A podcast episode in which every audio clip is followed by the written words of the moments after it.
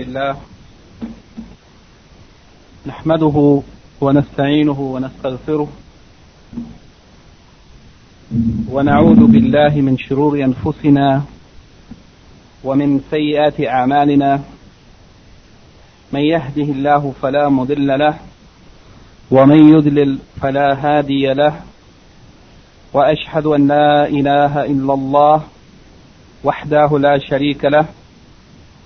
واشهد ان محمدا عبده ورسوله Verily the praise belongs to Allah. We praise Him, seek His assistance and forgiveness, and we seek refuge in Allah from the evil of ourselves and the evil consequences of our deeds. Whoever Allah guides, there is no one that can lead him astray, and whoever Allah leads astray, there is no one that can guide him. I bear witness that nothing deserves to be worshipped except Allah alone, and that he, that he has no partners, and I bear witness that Muhammad sallallahu alayhi wasallam is his slave servant and his messenger. We'd like to begin this evening in this lecture number 32 from the sharh or explanation of Kitab al-Tawheed الذي هو حق الله على العبيد مع الإمام محمد ابن عبد الوهاب ابن سليمان التميمي النجدي رحمه الله. In this chapter, Al-Imam Muhammad ibn Abdul Wahhab rahimahullah, which he has, which he has entitled Bab Maja'a fi ar what has come or what has been reported or narrated concerning ar that is ostentation or showing off, and the prohibition يعني the prohibition of ar and the warning against it. Before mentioning the evidences that Imam Muhammad ibn Abdul Wahhab has mentioned concerning ar I would like to just quickly mention what some of the scholars have said concerning the definition of ar We have, tra- we have translated ar as some of the previous translators have translated it as ostentation or showing off. However, some of the scholars said that الرياء is فعل الخير لإرادة الغير. فعل الخير, doing something good, doing a good deed, a righteous deed, لإرادة الغير.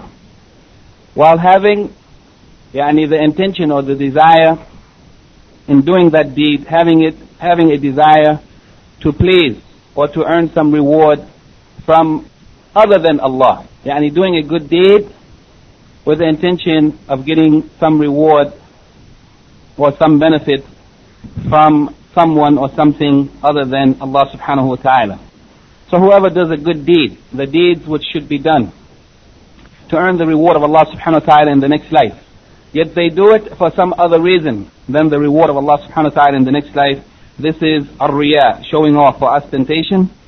And some of the scholars said that what is meant by ar is izhar al-ibadah, يعني openly doing some act of worship لقصد رؤية الناس لها so that يعني with the intention that the people will see it doing it openly so that the people will see it فيحمد صاحبه then the one who does that act would be praised for it يعني doing an act of ibadah openly with the intention that the people will see it so that the one who does it would be praised for it and indeed this action of riyah it is from the sifat of the munafiqeen Riya is one of the characteristics of the munafiqeen, the hypocrites, who openly do acts related to Islam, while in their heart they are not doing it for the sake of Allah subhanahu wa ta'ala.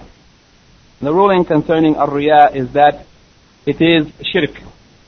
And most of the scholars said that Ar-Riya is shirk asghar, as it has been reported in a hadith of the Prophet sallallahu alaihi wasallam, However, Ibn al-Qayyim, rahimahullah, and other scholars said that it might go beyond the level of shirk asghar, minor shirk, and it might reach major shirk, shirk akbar in some situations or circumstances. The ruling concerning the ibadah, which has been affected by ar-riyah, requires some detail, and if there's time in the end, I would like to read from the explanation or discussion of Sheikh Abdurrahman al-Sa'di, rahimahullah, concerning this issue. However, in brief, in case there's no time, in brief, we can say that whoever does any act from the very beginning, they have the intention of doing it for other than Allah, then indeed that act is batil. It is yani, false, useless, and nullified. It has no benefit. However, the one who does an act of worship, initially doing it for the sake of Allah subhanahu wa ta'ala, and during the course of that act, the Riya actually enters into their intention and they begin to do it for some other reason other than Allah or for Allah and someone other than Allah, then the scholars differed concerning this and perhaps the stronger opinion is that if that act is a continuous act, the beginning of it is connected to the end of it, then it is nullified.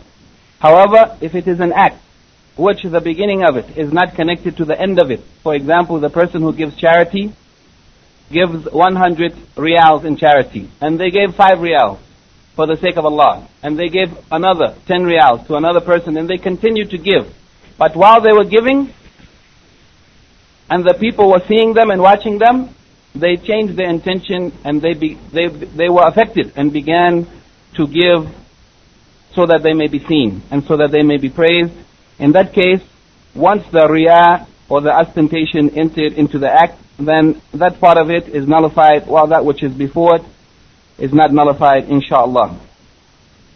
Likewise, some of the scholars said that if the riyah actually comes into play after the person has completed the act of worship, after they have completed, they have done it for the sake of Allah, and they completed that act, and then afterwards, afterwards, the feeling of riyah, yani the feeling overcame them that uh, the people have seen them, someone has seen them performing this act, and they felt proud of it, and they were happy for people to see them, then inshallah there's no effect, because they have initially done it for the sake of Allah, and they have completed that act for the sake of Allah, and indeed the believer should be pleased about their good deeds and should be displeased about their evil deeds.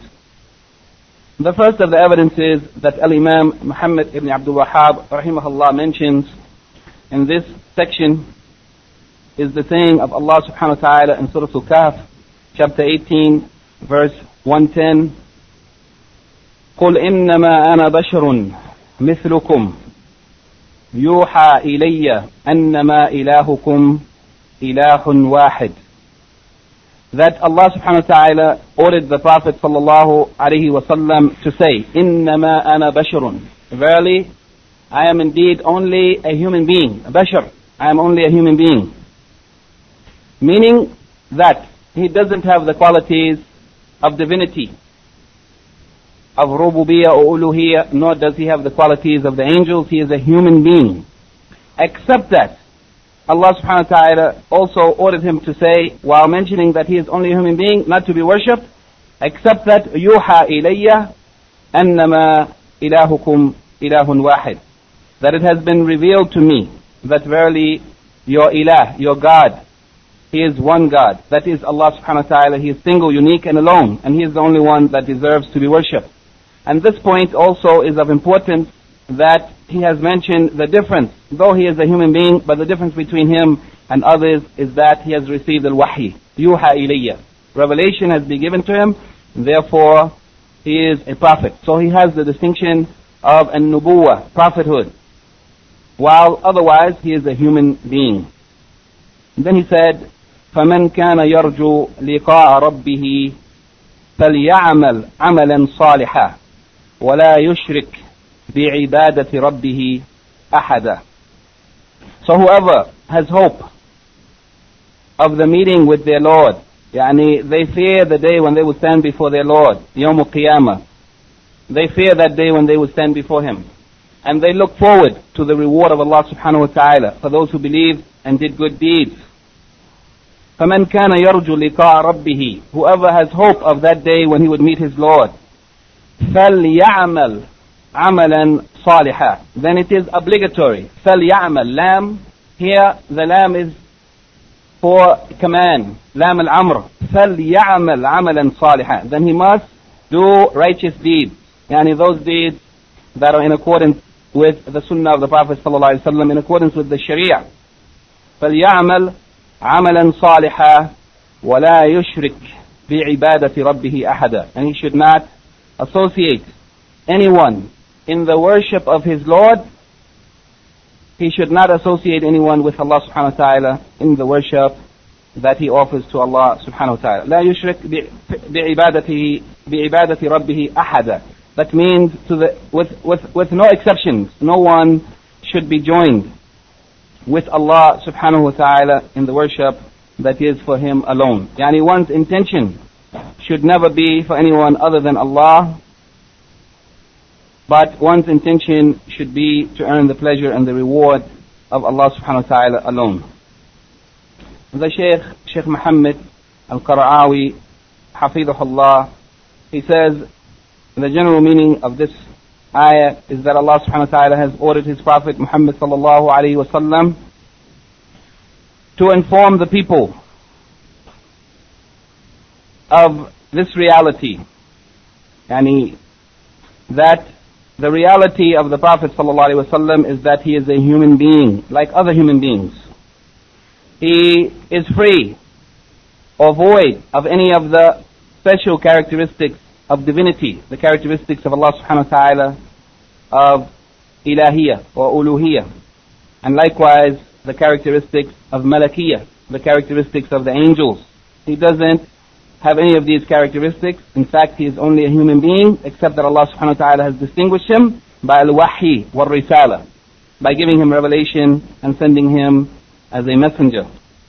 And from amongst, from what Allah subhanahu wa ta'ala has revealed to him is ifrad, ifrad Allah bil ibadah, that Allah subhanahu wa ta'ala, that he should be singled out for worship alone to the exclusion of anyone or anything besides him.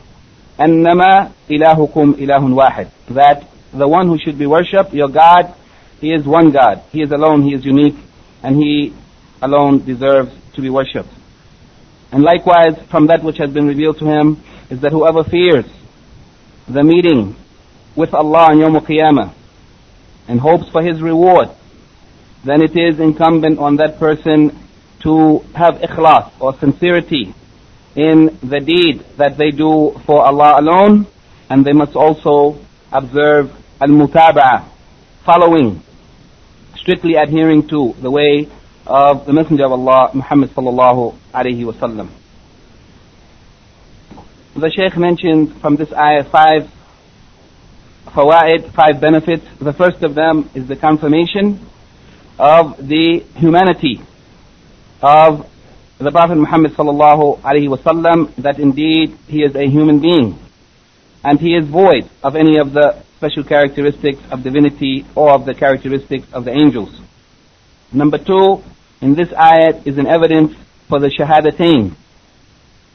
Yani in this ayat is an evidence that for la ilaha illallah, that Allah is the only one that deserves to be worshipped in the saying of Allah, annama ilahukum ilahun wahid, and likewise, there's an evidence for the messengership of the Prophethood of Muhammad sallallahu alaihi wasallam in the saying of Allah, yuha ilayya. Yani that revelation has been given to him, that is Muhammad sallallahu alaihi wasallam. The third point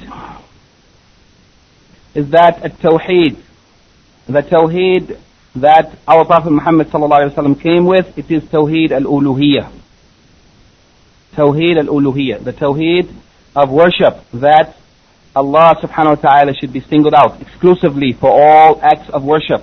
As for the tawheed of rububiyyah, the tawheed of lordship, and the acknowledgement that Allah subhanahu wa ta'ala is the only Lord, the only creator, and the one who gives life and death, even the disbelievers, even the disbelievers from amongst the Quraysh did not deny this. Even the disbelievers did not deny that. But what was the, yani the difference was concerning the right of Allah subhanahu wa ta'ala to be worshipped alone, that is Tawheed al-Uluhiyah or Tawheed al-Ubudiyah. And as for those who say La ilaha illallah means there is no creator except Allah, this is only an acknowledgement of Rububiyah, which the pagans and disbelievers acknowledged. But in fact the real meaning of La ilaha illallah is concerned with al-ubudiyah, that Allah subhanahu wa ta'ala is the only one that deserves worship. Number four, that the conditions for acceptance of actions is number one, al-ikhlas, sincerity, doing it for Allah alone, and al-mutaba'ah, lil-rasul sallallahu alayhi wasallam, and strictly following the example or the guidelines or instructions of the Prophet Muhammad sallallahu alayhi wasallam. Number five in this ayat is a refutation of those who seek intercession from others, yani seek intercession from the so-called righteous or saints and so on. And this is because in this ayat, the ayat is general in negating, in negating uh, the association or the right to associate anyone with Allah subhanahu wa ta'ala without any exception. وَلَا يُشْرِكْ بِعِبَادَةِ رَبِّهِ أَحَدًا No one should be joined in uh, equality or sharing with Allah subhanahu wa ta'ala in his right to be worshipped. Therefore, and he's the only one that we can seek, that we can turn to, who has the right to offer intercession. It is Allah subhanahu wa ta'ala, or those who he gives that to from amongst the prophets or messengers and martyrs and so on. The relationship of this ayat to the chapter under discussion and the general topic of a Tawheed is that this ayat, this noble ayat, indicates the fact that a deed will not be accepted unless it is free of a shirk, of associating anything or offering any of the rights that are exclusive to Allah subhanahu wa ta'ala to other than Him.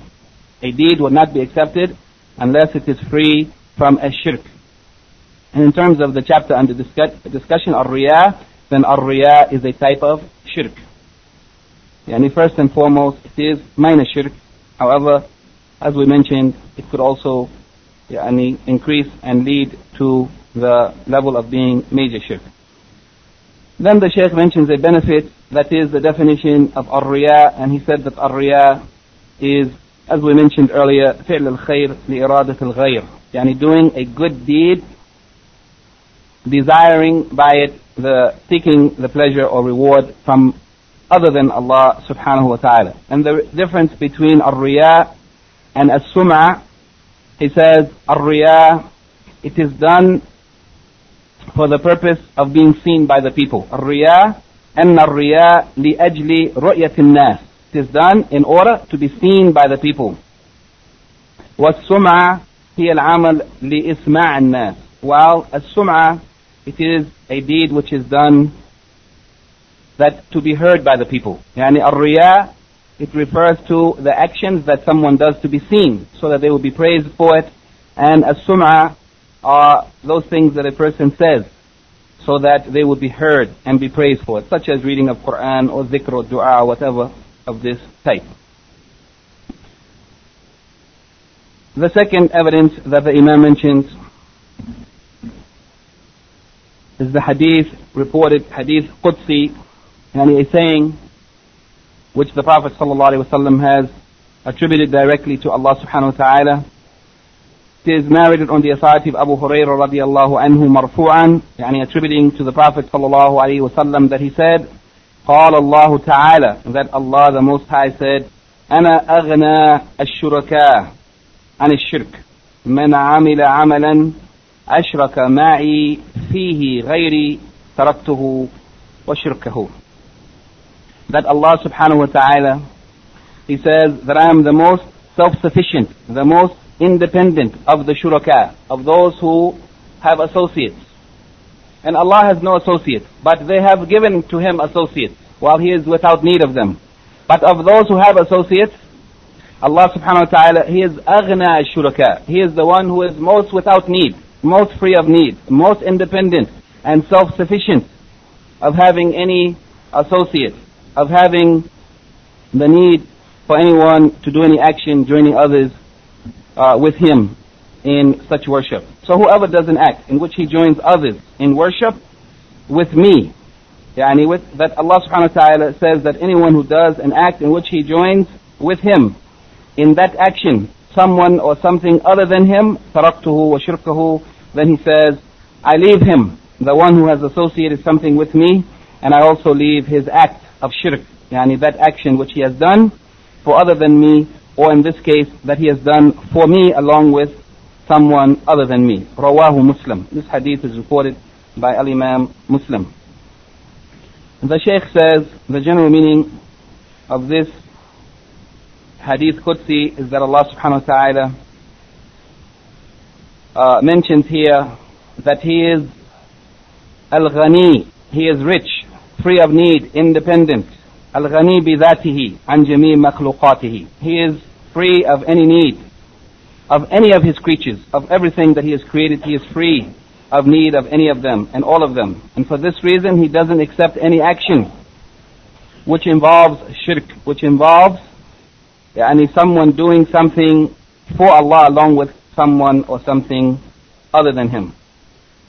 And from the types of shirk is ar-riya, ostentation, or doing something to be seen by others.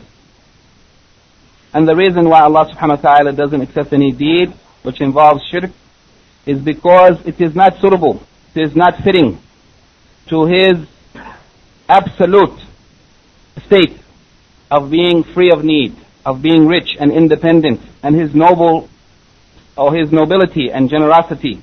Allah subhanahu wa ta'ala is without need, and it is not fitting that anyone should be associated to him, while he is the one who is free of all need, and he is the one who is most generous.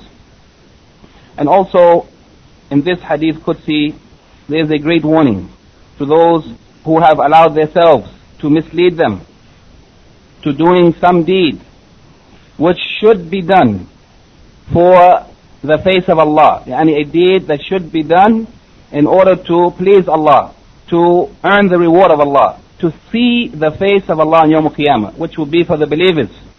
To earn the reward of seeing the face of Allah, if somebody does a deed which should be done for that reason, however he does it in order for the people to turn towards him, to pay attention to him, to look at him, then that person will come on the day of resurrection and he will not find anything of good deeds for him, but he will find Allah subhanahu wa ta'ala who will yani, recompense him fully with his full account and Allah is swift in calling to account. Yani whoever does any deed for Allah along with doing it for other than Allah, know indeed that that deed would be rejected outright and totally. Allah subhanahu wa ta'ala has no need of it and He doesn't accept it.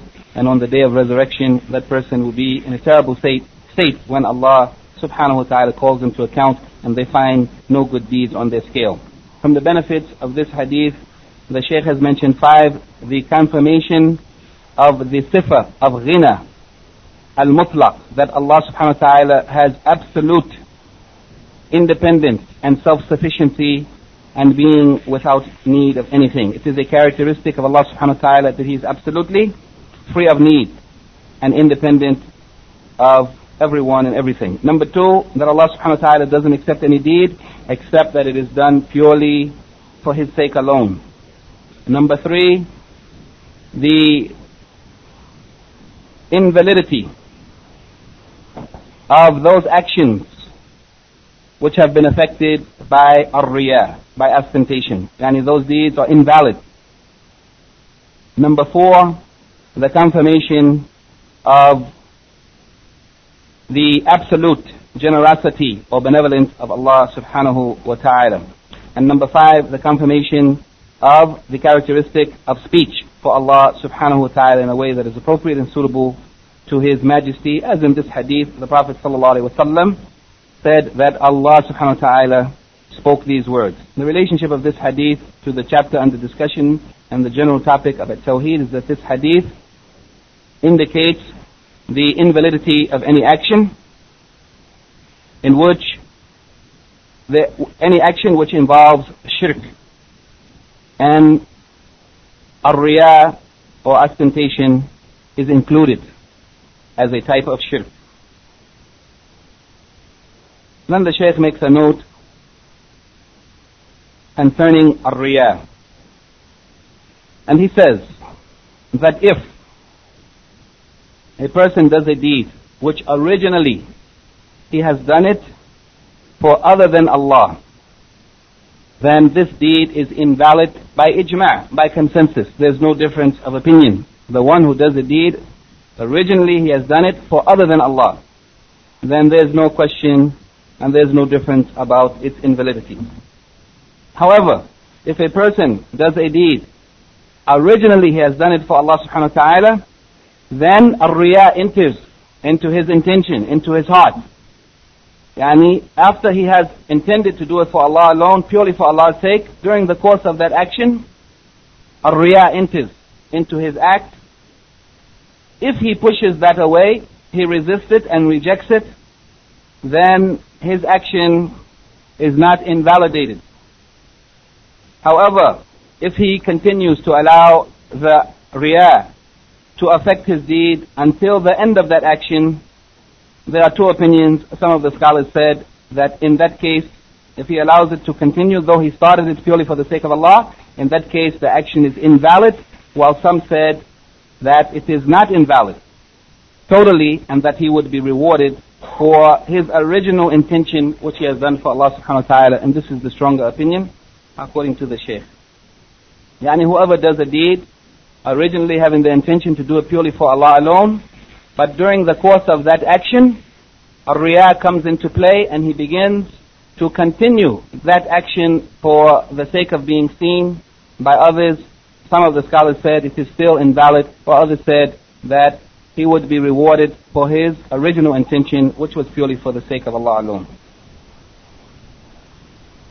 The third and last evidence that the Shaykh mentions concerning Ar-Riyah, it is the hadith of Abu Sa'id Al-Khudri radiallahu anhu marfu'an, which he has attributed to the Prophet sallallahu alayhi wasallam, as saying, ألا أخبركم بما هو أخوف عليكم عندي من المسيح الدجال shall I not inform you of that which is more uh, which is more fearful to me يعني which I am more fearful for you due to the thing that I am more fearful about than المسيح الدجال قالوا بلى they that is the companions of the Prophet صلى الله عليه وسلم said indeed يعني tell us قال الشرك الخفي يعني that which he feared for his companions more than he feared from Al-Masih al-Dajjal, it is a shirk al-khafi, yani the hidden shirk or inconspicuous shirk.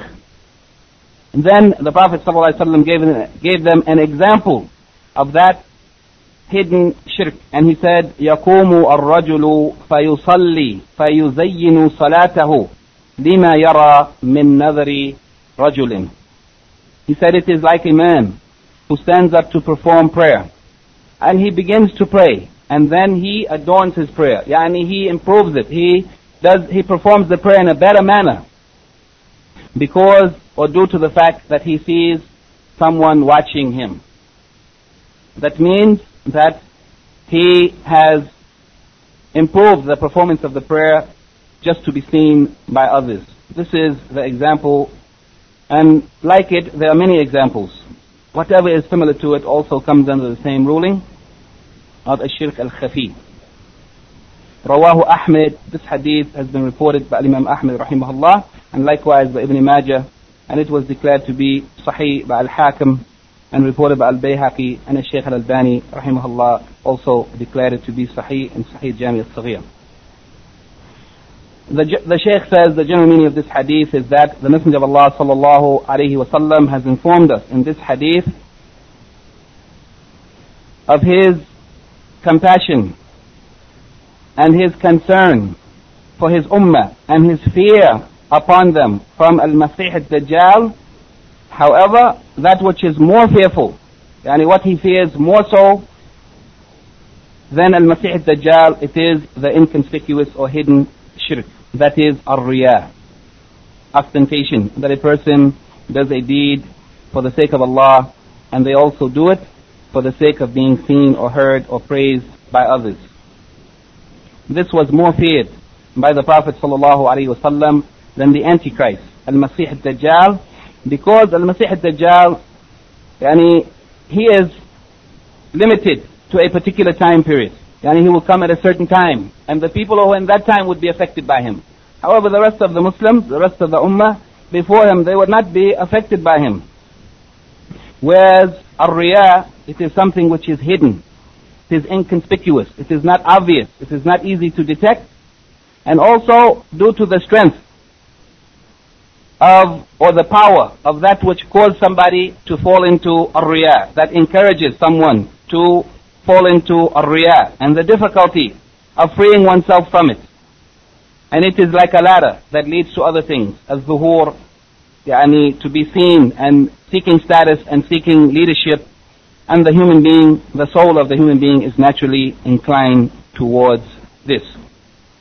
The Shaykh says from this hadith, he mentions four benefits. The first of them is that asking questions as a, mean of, as a means of teaching is one of the Islamic ways of teaching, asking questions. As the Prophet ﷺ began this hadith by saying, Shall I not inform you of that which I fear more for you than al-Masih al-Dajjal? He asked a question and then he answered it.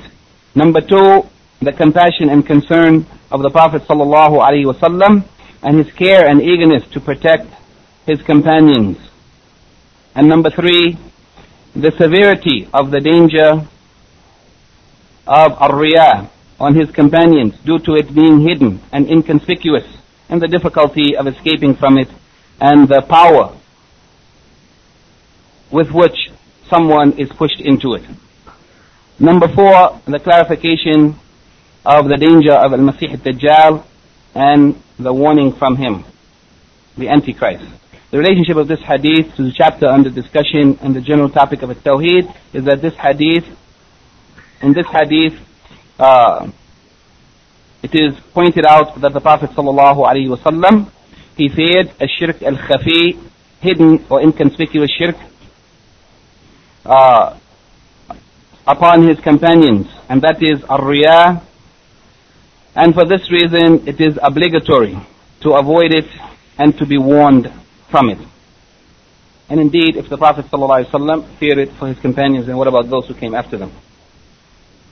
Concerning the masail or the issues that Al-Imam Muhammad ibn Abdul Wahhab rahimahullah has mentioned in this chapter, he mentioned six. The first of them is the explanation of Ayatul Kahf, that is the verse in Surah Al-Kahf, the first evidence that he mentioned that verily I am only a human being. إِنَّمَا أَنَا بَشَرٌ مِثْلُكُمْ And the explanation of this, that the Prophet ﷺ, that he was only a human being and he didn't have any, any of the qualities of divinity and that Allah subhanahu wa ta'ala alone should be worshipped and nothing should be joined with him as a partner.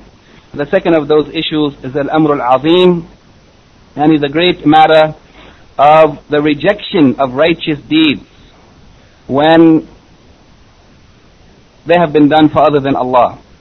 Yani a righteous deed, if a riya enters into it, that the person does it for other than Allah, then Allah subhanahu wa ta'ala said that He would abandon that one who does such a deed and He would abandon their deed, their shirk.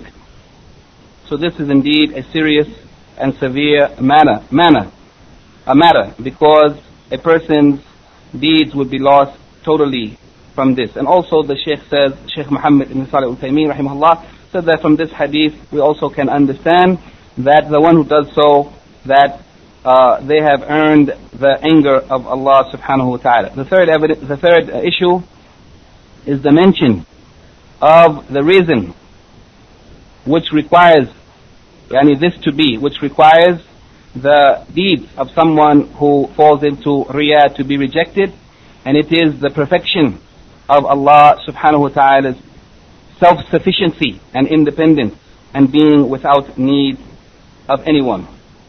Yani the reason why anybody's deed would be rejected if they associate something with Allah in that they do it for Allah and for other than Allah, it is because Allah subhanahu wa ta'ala is totally without need of anyone or anything. And therefore whoever does something for him and someone else along with him, even if it is a righteous deed, it would be rejected.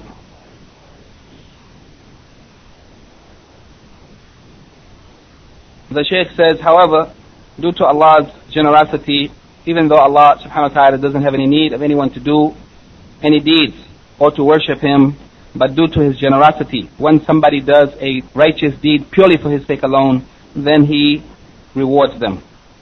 The fourth issue is that from the reasons that Allah subhanahu wa ta'ala, from the reasons why He rejects the deed in which someone is associated with Him, is because he is khayru ashuraka, because he is the best of those who have associates.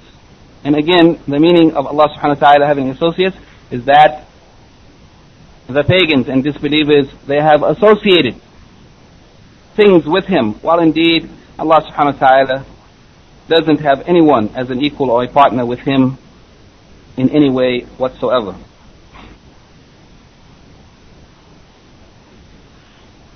The Sheikh says concerning this point that the reason why deeds are done in which someone has done a deed for someone or something other than Allah along with him is because Allah subhanahu wa ta'ala is the best of those who have been attributed to partnership, meaning that He doesn't care about whatever somebody does for Him along with someone other than Him. He has no need of it. So He gives it to the one that has been associated with him. If anybody does a deed for Allah, along with someone other than Allah, then Allah doesn't accept it. He leaves that person and their act to the one that they have associated with him. The fifth issue is the fear of the Prophet ﷺ upon his companions, the fear that he had of his companions falling into ar-riyah. And this is indicated in his saying, Shall I not inform you of that which I fear more upon you than al-Masih al-Dajjal?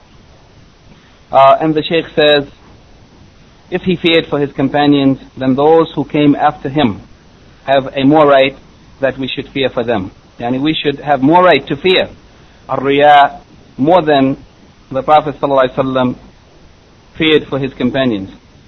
And the last issue is that he has described ar here by giving the example of a person performing prayer However, he has adorned or beautified or improved his prayer due to the fact that he sees someone watching him. This is uh, an example of ar and whatever is similar to it is equal to it.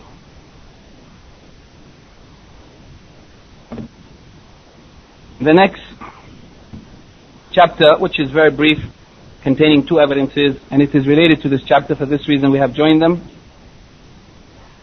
And if somebody will remind me to go back to the questions, or maybe I should take the questions now. Naam, it's better. Uh, yani the first question, define ar We said that ar is that a person does a good deed or a righteous deed for other than Allah subhanahu wa ta'ala. Yani somebody openly does an act of worship while having the desire for, for doing it to be seen by others, to be praised by others. What is the difference between ar and as-sum'ah? ar is something, an action that is done which is seen by people so that someone may be recognized or praised for it, and the sum'ah is that which is said, speech that may be heard with the same objective to be recognized or to be praised. What is the hukum or legal ruling concerning ar-riyah? It is that it is shirk. And most of the scholars said, according to the hadith of the Prophet ﷺ, that it is minor shirk. However, some of them said that it might lead to major shirk. What is the hukum or legal ruling concerning these two situations? The first, a deed originally done to be seen or heard by others, Yani that deed which is originally done for the purpose of being seen, seen or heard by others, it is shirk, minor shirk, and it is rejected. And the deed done originally for Allah and then ar-riya entered upon it. Yani somebody did something originally for the sake of Allah and then they were affected by ar-riya. We said that some of the scholars said that it is rejected and some said that they would be rewarded for their original intention, their sincere intention that they began with for the sake of Allah. And some of the scholars said that uh, if that deed is a single deed, that the beginning of it is connected to the end of it, it is invalidated. However, if it is an action that continues and the beginning of it is not direct connected to the end of it, then the beginning of it would be rewarded and the end upon which the riyah has entered would be rejected. What may be understood from the words, I'm only a man like you, it has been revealed to me that your God is one God, that is Allah alone, what may be understood from this is that the Prophet ﷺ doesn't have any of the qualities of divinity. What may be understood from the words, let him work righteousness and associate none as a partner in the worship of his Lord? It means that a person has to do deeds correctly in accordance with the Sharia. That is the meaning of Amal as-Salih, in accordance with the Sunnah, and they also have to avoid uh, a shirk in that. It should be, these two conditions should be met for any deed to be accepted. It has to be done correctly and it has to be done purely for the sake of Allah. Explain the hadith, I am the most self-sufficient of associates, free of need of having association. And the meaning of this hadith is that Allah subhanahu wa ta'ala, He is perfectly independent, self-sufficient and without need. And therefore, if anyone is associated with Him, if anyone is associated with him or anything is associated with him, then the one who does such a deed in which they associate something with Allah, Allah rejects that person and rejects their deed, and He gives them and their deed over to the one that they have associated with Him. Explain shirk al-khafi and why is it called khafi? Shirk al-khafi, it means hidden shirk or inconspicuous shirk, and it is called khafi because it is hidden, it is not seen, it is an action of the heart that is not obvious and it's not open, and therefore it is called hidden shirk. And as for the benefits that are derived from this chapter, those benefits have been mentioned with each evidence. The, the next chapter, Al-Imam Muhammad ibn Abdul Wahhab rahimahullah mentions or he entitled it Bab min al-shirk iradatul insan bi'amalihi ad-dunya that a person uh, it is a form of shirk that a person does a righteous deed for the reason of getting something of the worldly matters. And he does a deed that should be done for the reward of Allah in the next life, but he does it for some benefit in this world. The first evidence that he mentions is the saying of Allah subhanahu wa ta'ala, من كان يريد الحياة الدنيا وزينتها That whoever desires, whoever wants the life of this world and its adornments, نوفي إليهم أعمالهم فيها Then we will give them fully. Yani we will give them the reward for their deeds in this world. Whatever they have done, they will get the rewards in this world. And that includes the disbelievers as well as the Muslims who may fall into this. Whoever wants the things of this world and its adornments, they do it, they do whatever they do for that reason, and they will be given fully the wages of their deeds in this world. Or they will get no reward for in the next life. وَهُمْ فِيهَا يُبْخَصُونَ They would not be, it would not be decreased. They would not have any, suffer any loss in the reward that they would get for their deeds in this world. They would give the, they would get the full reward of what Allah subhanahu wa ta'ala has ordained from the, for them in this world while nothing in the hereafter. Then Allah subhanahu wa ta'ala says that which is a severe threat for the people who do any deed purely for the reason of earning something in this world and not for the sake of Allah and His reward in the next life. أولئك الذين ليس لهم في الآخرة إلا النار. Then these are those that they, they will have nothing in the next life except the hellfire. حبط ما صنعوا فيها وباطل ما كانوا يعملون that their deeds would be lost. Yani, there would be no reward in the next life for the deeds that they have done in this world for worldly matters. Yani, for worldly objective or for worldly reward. It would be lost. It would be destroyed. There would be no reward in the next life. And the actions that they have done, it is it is false, because it has not been done for the sake of Allah alone. The Shaykh says the general meaning of this ayat is that Allah subhanahu wa ta'ala informs us in these two verses that whoever his ambition and his resolution and zeal is weak and his sight is short, yani he cannot see past this world to the great reward of Allah in the next life, and he wants or he desires for the righteous deeds that he does in this world. He wants a reward, a worldly reward. He does not want the reward of Allah in the next life, then Allah subhanahu wa ta'ala will give him the reward in this passing life. However, he will be bankrupt. Yani he will not have anything for him on Yawm Qiyamah. And that at that time when he will have the greatest need to some good deeds. But instead he will put himself in the position to be thrown in the fire. Because his righteous deeds, which he had did, he has already sought the fruits of them, the reward of them in this world, and he has gotten his worldly reward. So there will be nothing for him in the next life. Therefore, his deeds will be invalidated. They will be lost. And they would not be a reason or a cause for him to be saved. Yani to be saved from the fire. The Shaykh mentions four benefits from these two ayats. The first of them is that Allah subhanahu wa ta'ala might reward the kafir in this world. Yani it is possible that Allah might reward the kafirs in this world for their good deeds, whatever they have done. And the deeds that they have done, on the surface, they appear to be good deeds, while in fact, of course, they have not done it for the sake of Allah.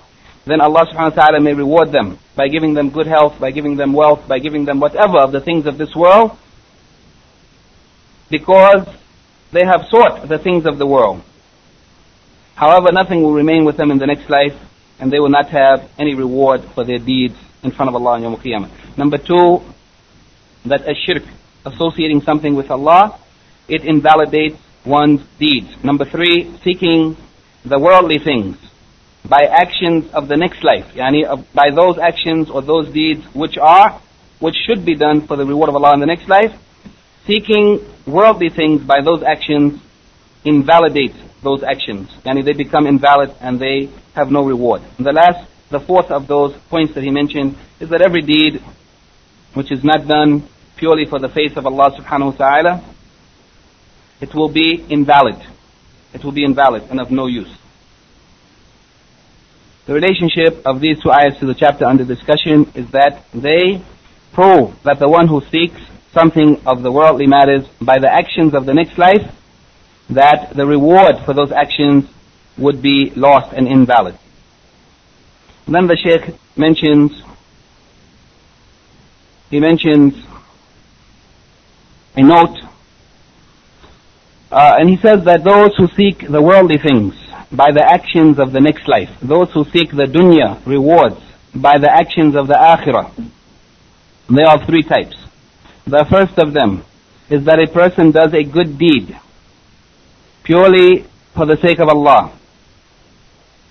However, he doesn't hope that Allah would reward him with anything except a reward in this life. Yani he does a deed for Allah, but he wants from Allah to reward him in this world. He wants some worldly reward. And he gives the example of a person who gives char- who gives sadaqah for the purpose of preserving his wealth. Yani by giving charity, he has preserved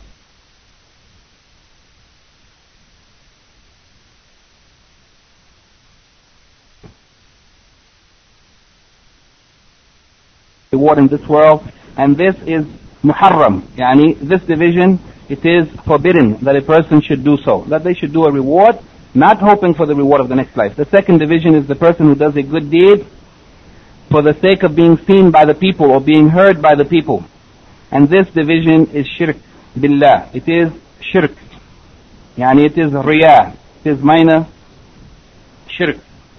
Which also invalidates the deed. The third division is the one who does a good deed for the purpose of getting some material reward from the people like the one who performed Hajj, so that he will get some wealth, some payment from, for performing Hajj, like he performs Hajj uh, for someone who has passed, and somebody gave him some money, say, perform Hajj in the name of my mother, or whatever. And he does the Hajj not for pilgrimage, as an act of worship for Allah, but he does it to get some payment of money. Uh, He said, and likewise, it is under this category the one who has the characteristics of being religious and righteousness. But he does so that he may be appointed to a position, a religious position. He does not act in this way for the sake of Allah. Then this is also shirk billah. It is also shirk.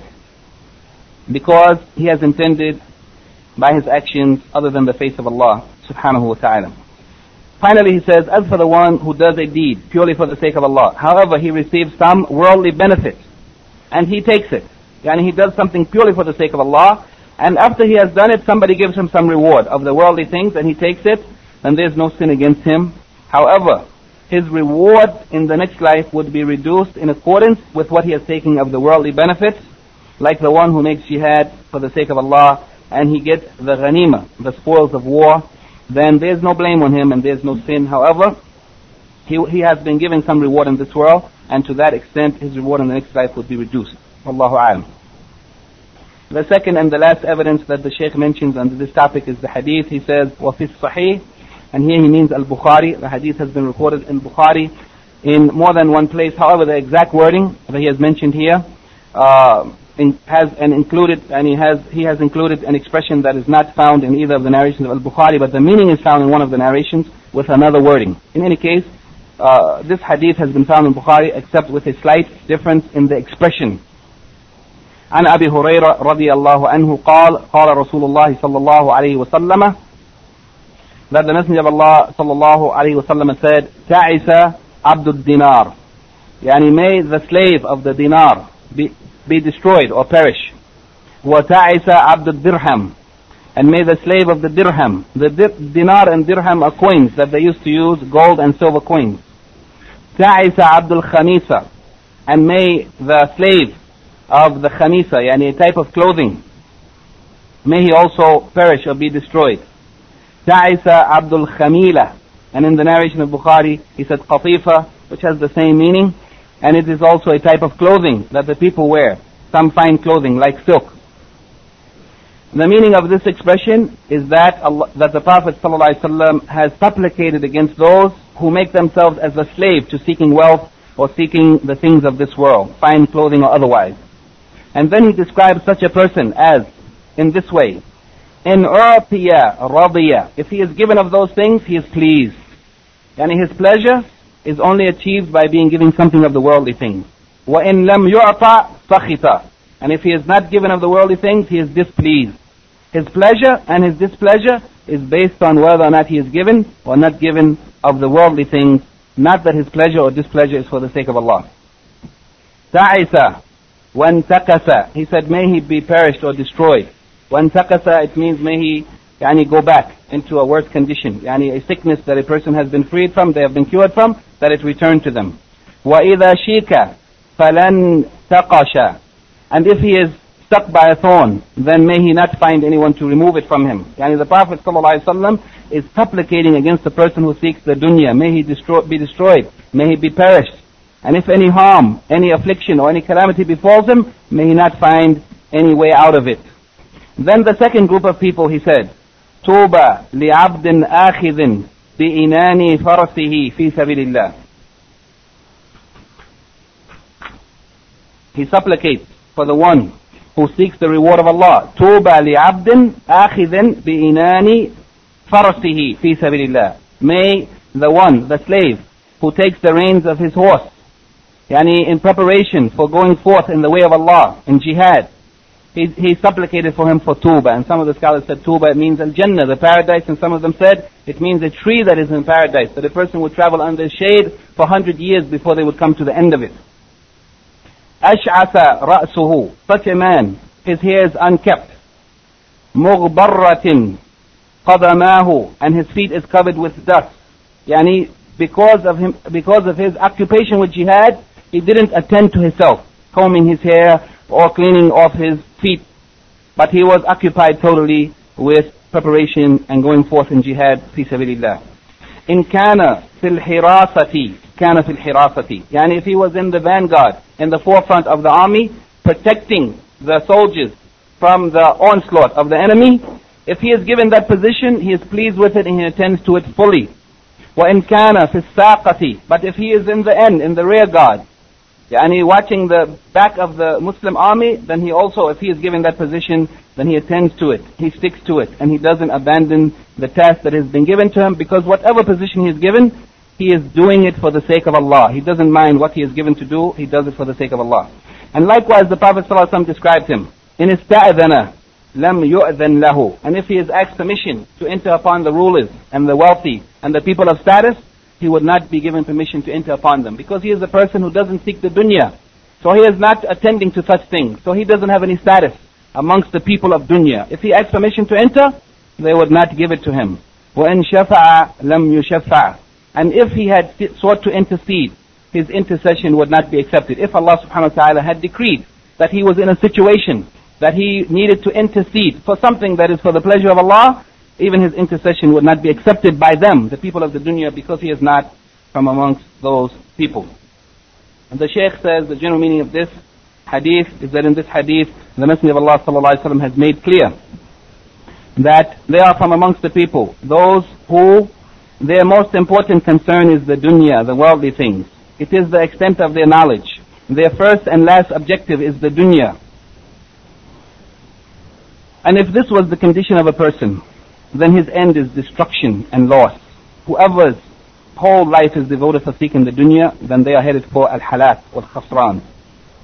And the sign or the, the indication to know the people of this type is that their whole objective, their concern, their most serious concern is seeking worldly things. Whenever they are given the worldly things, they are pleased, and whenever they are not giving it, given it, they are displeased. And the other group of people from amongst the people are those whose objective is seeking the pleasure of Allah and the next life.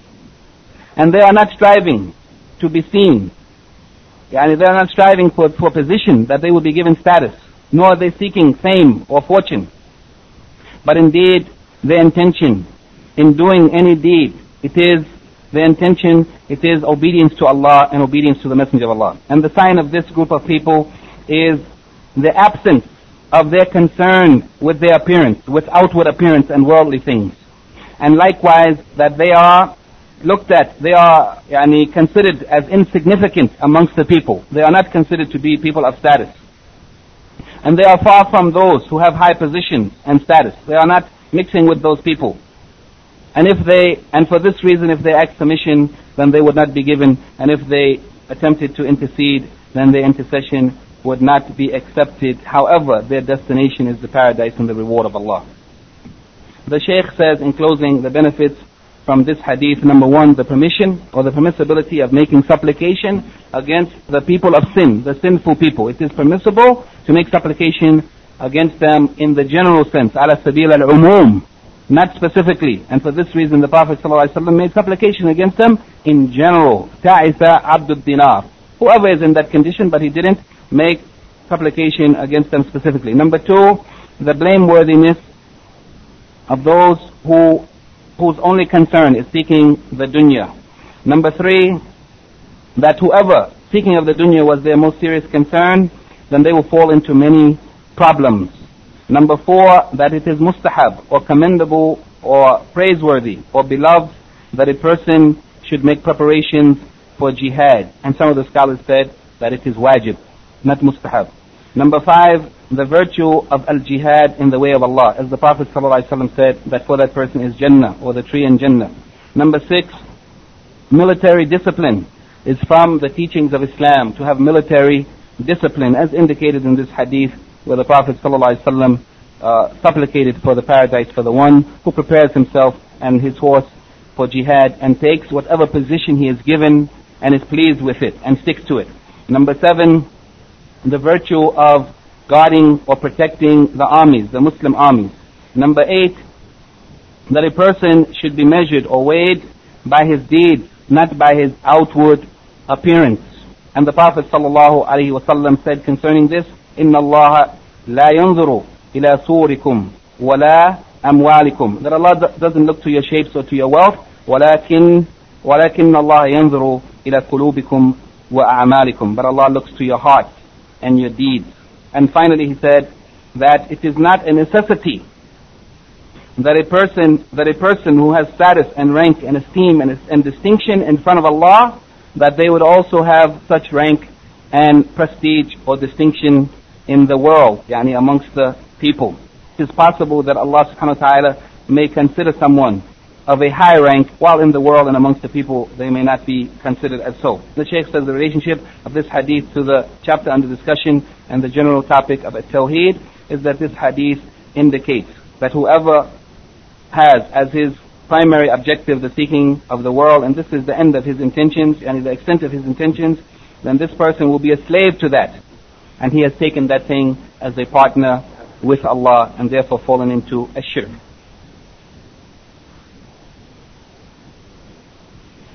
طيب.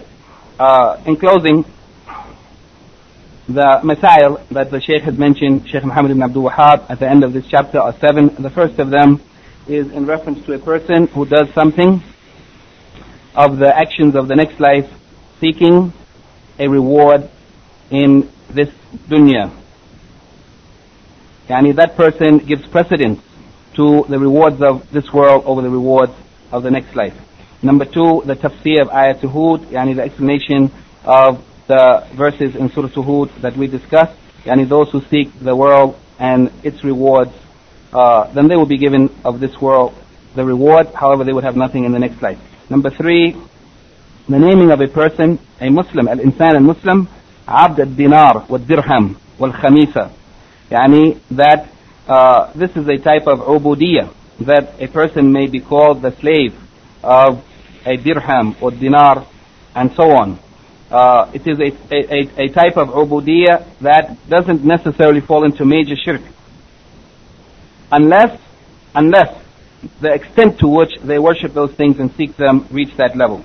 However, it is a type that is, it is a type of shirk that spoils someone's ikhlas or intentions, pure intentions, uh, because uh, the love that he has for the worldly things, it is competing with the love of Allah and the love of the rewards of the next life. Number four, the explanation of the saying that if he is given of the worldly things he is pleased and if he is not given, then he is displeased. In this statement of the Prophet ﷺ, it is a sign of the slavery or the ubudiyah uh, to such things that a person might love and seek the things of the world to such an extent that they become a slave to it, such that their pleasure and their displeasure is in accordance with whether or not they have those things or they are denied them. Then he says, the saying of the Prophet ﷺ, تعس وانتقس and also إذا شيك فلا انتقش that he supplicated. Some of them said that this is khabar, that this will happen, and some of them said that it is a dua, that the Prophet ﷺ called for this to happen, that the person who seeks the dunya things should be destroyed and perish, and if they fall into any calamity, such as the prick of a thorn, a thorn stuck into them, they should not find a way to get it out. That means that they should not find a way out of the calamities that befall them. And the last issue is the praise of the Prophet ﷺ upon the mujahid who is described with these descriptions in this hadith. Yani, the Prophet ﷺ has supplicated that that person be rewarded with paradise. Uh, and this is an indication that the one who is described with such descriptions that it is a praiseworthy person and that person yani, who is described with these descriptions deserves to be deserves to be praised unlike the one who is seeking the wealth or the things of this world this is the end of yani, the Masail, and the time is short, but in any case, uh, the questions at the end, if we can just yani, briefly answer each of them, discuss the, the type of shirk mentioned in this chapter, the shirk al-asghar. What is the meaning of, to them we shall pay the full wages of their deeds therein? It means that they would get the reward for, the, that is those who seek the dunya and the disbelievers, they will get reward for whatever they do of good in this world, but nothing in the next life.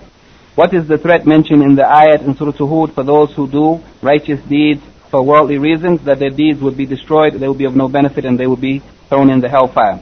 What are the two types of people mentioned in the hadith of Abu Huraira, and what is their end? And those who seek the dunya and those who seek the akhirah. And those who seek the dunya, they would get that only and they would lose in the end, and those who seek the next life would be rewarded by Allah. What is understood from if he is given these things, he is pleased, and so on, it means that the people of the dunya are only pleased if they get the things of the dunya, otherwise they are displeased. And this is the opposite of the true believers. They are pleased if they earn the pleasure of Allah by seeking the reward of the next life. And what may be understood from if he is placed in the vanguard, he will be found in the vanguard, means that those who seek the hereafter, whatever position they are assigned to, since they are doing it for the sake of Allah, they are pleased with it, and they will stick to the assignment that they are given. What is meant by if he asks permission, he is not granted, it means that those people who are not seeking the worldly life, that they don't have any status amongst the people who seek the worldly life. Therefore, if they go amongst the rulers or the wealthy people and the people of status and ask permission to enter upon them, they would not be given. And likewise, if they seek to intercede, the intercession would not be accepted. سبحانك اللهم وبحمدك أشهد أن لا إله إلا أنت أستغفرك وأتوب إليك. If there's any question quickly or any comment or correction, فكيف تتقون إن كفرتم يوما يجعل الولدان